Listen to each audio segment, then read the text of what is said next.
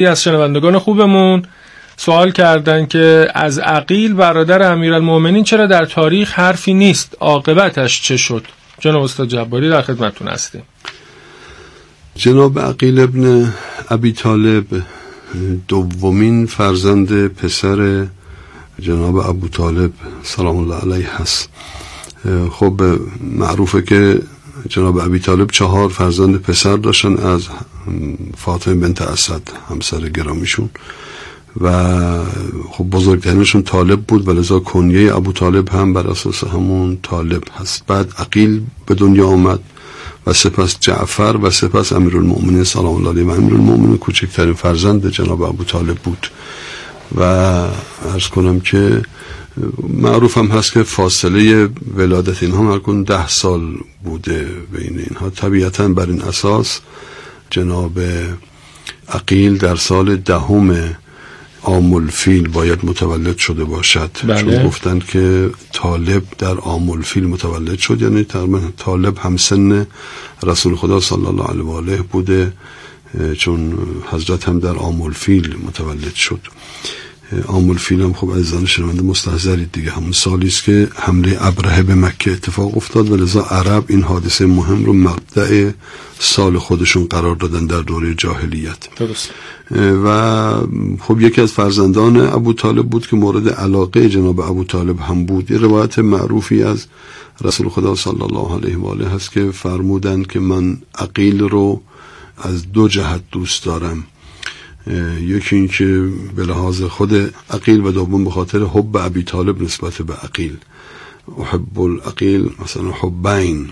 درست. یکی حب خود شخصیت عقیل یکی البته خب ما از جهت رفتارهای سیاسی دینی اجتماعی درباره عقیل ممکن نقدهایی داشته باشیم. عقیل این چنین نبود که همچون برادرش جعفر جزو برحال مسلمانان آغازین در دوره مکه باشد. بله. حداقل این شهرت وجود ندارد و شواهد تاریخی هم همراهی نمی‌کنه با ما. مثلا جناب جعفر در همون روزهای آغازین ظهور اسلام اسلام می آورد و جزو مسلمانان اولیس شاهد بر مطلب هم داریم. اما خب می‌بینیم که جناب عقیل بعد از هجرت رسول خدا صلی الله علیه و آله به مدینه و در جریان بعد جزء سپاه مشرکان هست که همراه عباس عموی رسول خدا در سپاه شرک حضور پیدا کرده. البته این نکته رو گفتن که اینها بنی هاشم رو اکراهن قریش و مشرکان مکه با خودشون همراه کردند. و خب یک ملاحظاتی مثلا موجب شده که عباس و عقیل و اینها حضور پیدا کنند طالب رو هم نامش رو بعضا گفتند که همراه سپاه شرک از مکه خارج شد اما گویا برای اینکه همراهی نکند جدا شد و بله. از می‌کنم که تا بدر همراه نشد. و لذا نام طالب جزو اسرای مشرکان در بدر نیست اما نام عقیل هست نام عباس هست. و در جریان جنگ بدر وقتی که بنا شد که فدیه بدند چون عقیل از خودش چیزی نداشت لذا جناب عباس چهار هزار درهم فدیه داد برای اینکه عقیل هم آزاد بشه. درست. بعد در اینجا اختلاف وجود دارد که آیا آغاز اسلام عقیل و عباس مثلا برا فاصله بعد از بدر یا نه در دوره متأخرتر. که برخی گفتن که بعد از بدر بلافاصله بعد از بدر عقیل اسلام آورد شواهدی برای این ذکر کردن و حتی هجرت رو هم برایش ذکر کردن. یکی از شواهد مثلا این که گفتن که نام او در جریان ازدواج فاطمه و علی سلام الله علیهما در مدینه هست جزو کسانی که در مدینه حضور داشتن. داشته خب. خب این می‌تونه شاهدی باشد که بعد از بدر پس جناب عقیل اسلام آورده و هجرت به مدینه هم کرده. برخی نگفتن اسلامش متأخرتر بعد از حدیبیه بوده. بعضی اسلامش بعد از فتح مکه دانستن. و چنین اختلاف وجود داره در برخی از سریه ها و غزوات. در سریه مثل در سریه موته نام او آمده که شرکت در سریه موت داشته. خب موت قبل از فتح مکه بود در سال هشتم. بله. لذا خود این نشون میده که طبیعتا اسلامش باید قبل از فتح مکه بوده باشد و هجرتش قبل از فتح مکه است. نام او در غزوه هنین هست جزء بنی هاشمی است که در غزوه هنین همراه پیامبر بودن و و در زمانی که سپاه اسلام بر اثر شبیخون قبیله حوازن در جنگ هنن از هم پاشید و بسیاری فرار کردن. خب تعدادی از بنی هاشم به خصوص دور پیامبر اکرم ماندن. خب در رأسشون امیرالمؤمنین سلام الله علیه و کسان دیگری مثل عباس اموی پیامبر و تعدادی از این بنی هاشم که بعضشون نامسلمان بودن. بله. اینها ماندن و نام عقیل هم جزو ثابت قدم ها در این به اصطلاح صحنه آمده. بعد از این نام عقیل رو در حوادث بعد از رحلت رسول خدا صلی الله علیه و آله ما خیلی نمیابیم البته در زمان عمر گفته شده. شاید اینم به اعتبار اینکه نسب شناس قوی بوده. درست. نصابه بوده معروف درباره جناب عقیل که نسب شناس قدری بوده و رو همین جهت هم گاهی نقشی فاکر مثلا امیرالمؤمنین سلام الله علیه برای ازدواج با فاطمه کلابیه. فاطمه کلابیه. خب عقیل راهنمایی کرد که چنین بانوی از چنین قبیله ای که بر حال از یک خاندان شجاعی است و فرزند شجاعی مثل عباس ابن علی سلام الله علیه. از این بانو متولد شد به همراه به حال بعدش هم مثل پسر دیگر. خب اونجا دارد که مشورت داد به امیرالمؤمنین سلام الله علیه در ازدواج با فاطمه کلابیه. درست.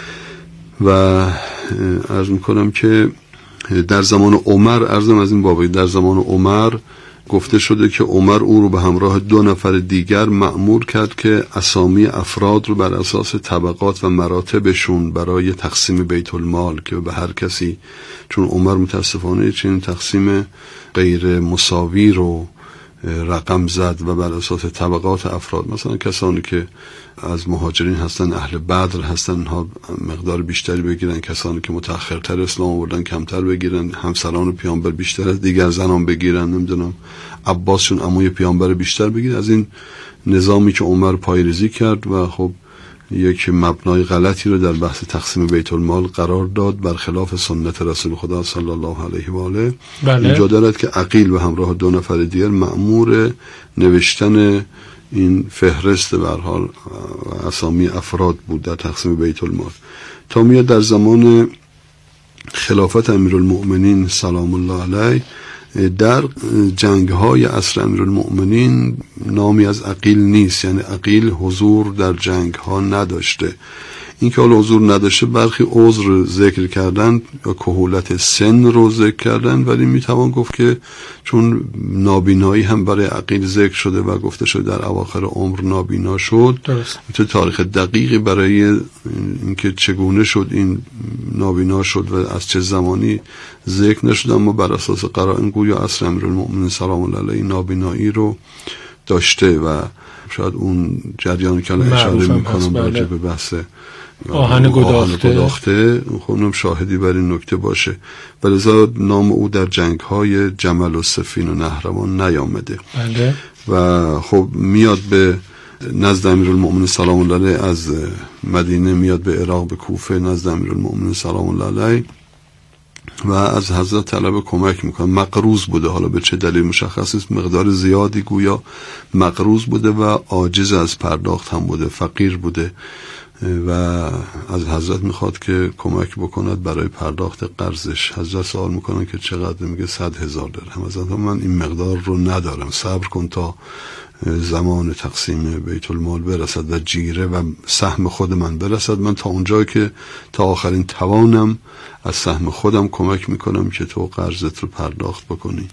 او میگه که نه از بیت المال بده دستت باز. حضرت میفرماد که نه من چنین کار رو نمی‌تونم بکنم. و اونجاست که حضرت آهن گداخته ای رو به دستان عقیل نزدیک می‌کنه که حرارت اون آتش رو احساس می‌کنه. و عرض می‌کنم که اونجا حضرت میفرماد که تو طاقت این آتش رو در دنیا نداری چطور توقع داری که من خودم رو مبتلا به آتش دوزخ بکنم که کسی تحمل اون آتش رو نداره؟ بعد از اون گویا عقیل دیگه میره نزد معاویه سفری به شام می‌کنه. ارز کنم که البته به شام میره گویا برای اینکه از معاویه برای اموالی که دست معاویه بوده برای حال با توجیهی حتما برای خودش داشته که بالاخره اموال اموال عمومی است. به قصد در اختیار معاویه قرار گرفته. من میرم مثلا بخشی از اونها رو بتونم بگیرم برای اینکه مشکلم رو حل بکنم. و میره اونجا نزد معاویه. معاویه شروع می‌کنه تعنه زدن به اینکه میگه این ابا یزید کنگه عقیل ابا یزید ذکر کردن. این ابا یزید اگر نمی‌دونست که من برای او از برادرش بهتر هستم نزد ما نمیمد و او رو رها نمی‌کرد. که اونجا عقیل گفتن عقیل فرد حاضر جوابی هم بوده. جدای از اون بعد نسب شناسیش این هم از ویژگی های ذکر کردن که برگشت گفت که برادرم برای من در دینم بهتر از توست. و تو در دنیایم برای من بهتری و من دنیا رو ترجیح دادم و از خدا امید عاقبت به خیری دارم عاقبت به خیری می‌خوام. و خب اینها مادر بعضی این رو شاهد گرفتن بر اینکه در زمان حیات امیرالمؤمنین سلام الله علیه رفته و برخی هم نه معتقدن که این سفر او به شام بعد از شهادت امیرالمؤمنین سلام الله علیه بوده. و مثلا ابن عبدالحدید این رو ترجیح میده که بعد از شهادت حضرت رفته و یکی از شواهدش این است که نامه او می نویسه به امیرالمؤمنین سلام الله علیه در اواخر حکومت امیرالمؤمنین و حضرت هم پاسخ میده به نامه عقیل که اینها شاهد بر این هست که ارز کنم که سفر او به شام بعد از جریان شهادت امیرالمؤمنین بود اما جالبه که اونجا وقتی که وارد شام میشه معاویه میگه که من از ورود تو خوشنود شدم و دستور استقبال دادم. عقیل هم پاسخ میده که اما اکثر اونهایی که به استقبال من آمدن از اصحاب عقبه بودن که اشاره کردیم. اصحاب عقبه همون کسان منافقینی که در بازگشت از غزوه تبوک توطعه قتل پیامبر رو چیدند. خب اونها تعداد از اونها اسامیشون آمده که اینها رفتند. مثلا خود امر آس یکی از همون هاست. درست. و اصلا خود معاویه یکی از همون هاست. به حال اینا اسامیشون به عنوان کسانی که در جریان عقبه به عنوان متهمین توطعه قتل پیامبر مطرح هستند. عقیل اشاره کرد. گفت اکثر اونها از اصحاب عقبه بودن و به معاویه هم گفت تو هم از فرستادن اونها معذوری. چرا؟ چون افراد با تقوا دور تو جمع نمیشن.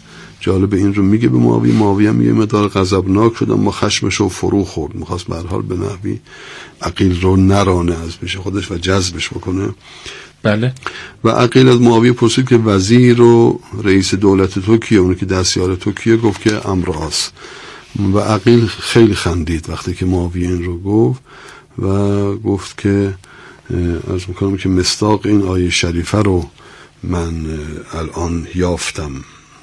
اشاره کرد به آیه 26 سوره که نور که الخبیثات للخبیثین و الخبیثون للخبیثات و الطیبات للطیبین و الطیبون للطیبات که مبرعون مما یقولون لهم مغفرت و رزق کریم.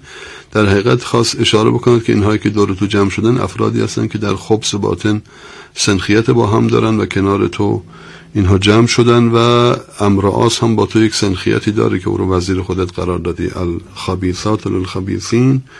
و الخبیثون للخبیثات در واقع خواست اون بحث سنخیت رو بله. مطرح بکنه و بعدش هم گفت که به تعبیر ما خوب کسی پیدا کرده. او رو کنار خودت نگه دار که از او خبیستر نمی‌تونی پیدا بکنی. و سپس هم اشاره کرد به چون آدم نسب شناسی بود به پیشینه امر آس و اینکه بر حال امر آس یک ولد نامشروعی است که مادر او جزو زنان بدکاره مکه و معروفه بود.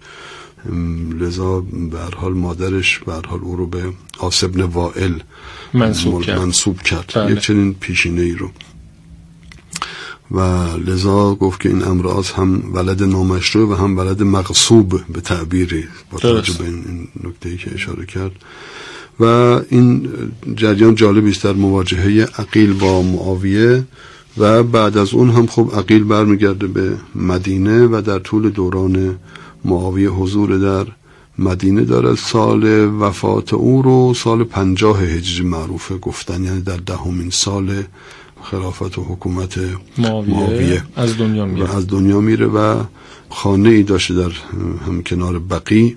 گفته شده که در اون خانه دفن شد چون که گفتن در همون خانه ارز می‌کنم که جناب عباس و همطور ائمه بقی علیهم السلام دفن شدن و خود بله. عقیل هم در همونجا دفن شد. بسیار خوب.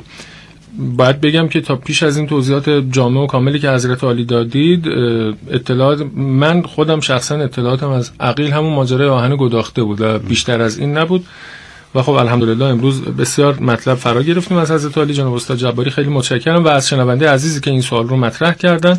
البته عذر می‌خوام. حالا. بد نیست به حال پاس بداریم. حق فرزندان عقیل رو که خب از فرزندان عقیل به خصوص مسلم ابن عقیل نقش بله، انکار بله. ناپذیری در حادثه کربلا دارد. خب در رأس شهدایی است که در مقدمه حادثه آشورا جانشون تقدیم این نهزت کردن و دیگر فرزندانی دیگر فرزندان هم حدود به هر حال چهار فرزند دقیقا در کربلا حضور دارن و به هر حال نوه های او هم حضور داشتن فکر می‌کنم در یعنی کربلا. فرزندان مسلم هم از می‌کنم که حضور داشتن.